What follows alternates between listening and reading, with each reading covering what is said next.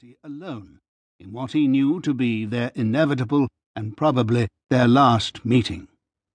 As I gazed over the falls, thinking that Holmes had perished in that awful abyss, I was overcome by my own failure to realize that the tall figure who approached as I left was indeed Moriarty himself. Grief stricken at the loss of the friend I valued most in the world, and filled with remorse at my own obtuseness, I returned to London, where my wife saw me through the first disconsolate days. The only ray of light in the darkness was a visit by Lestrade, who reported on the successful arrest of many of the Moriarty gang. Over forty criminals have been apprehended and scheduled for trial. Unfortunately, several of the inner circle, including Moriarty, had avoided the net and were presumed to have left England. One, Sebastian Moran, Moriarty's chief lieutenant, was also thought to have accompanied him to Switzerland. The others had scattered and were at large. Despite my wife's ministrations and the distractions of my medical practice, both she and I realized as the days passed that something more was needed if I were to recover from my loss. Indeed, it was she who first suggested that I take a trip to the continent and spend a few weeks exploring places that I had not visited hitherto. I placed my patients in the hands of a trusted associate at St. Bart's, and booking passage on a steamer bound for Naples, I soon found myself at sea on my way to the Mediterranean. The stormy Atlantic did nothing to alleviate my sorrow, but after we passed through the Straits of Gibraltar, clouds began to break, and I began to recover that sense of well-being that the sun-starved Londoner experiences when he reaches the warmer climes of the south. The ship, the Albrig, was a Danish freighter bound for Alexandria and Constantinople, with a return in a few weeks to England. I left the ship at Naples and journeyed south along the coast, where I stopped for a time at Ravello. It was here that I received word of James Moriarty's slanderous remarks concerning Holmes and his outlandish defence of his dead brother.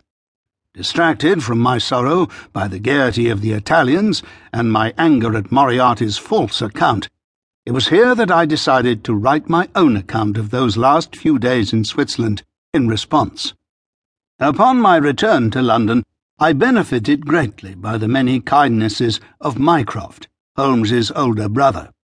Mycroft invited me to dine with him at the Diogenes Club on several occasions. Though his corpulent appearance was so different from that of Holmes, his mental acuity and habits of mind were so like those of his younger brother that they led me to feel that something of my friend still lived on in our world.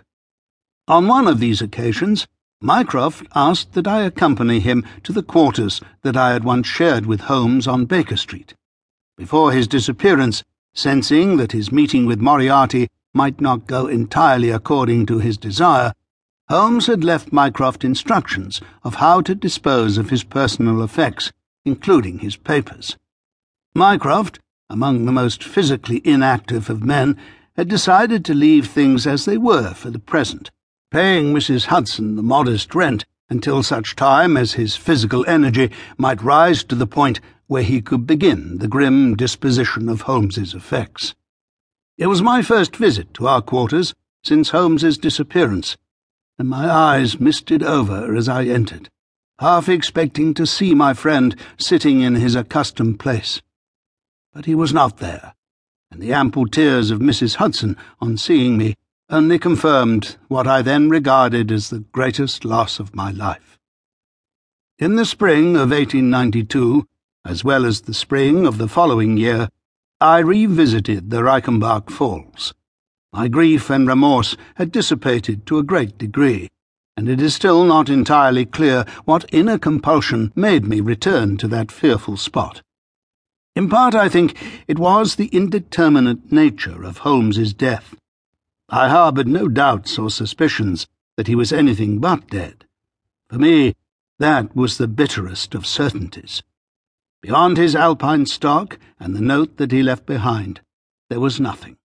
He was simply gone. The small hope that I would.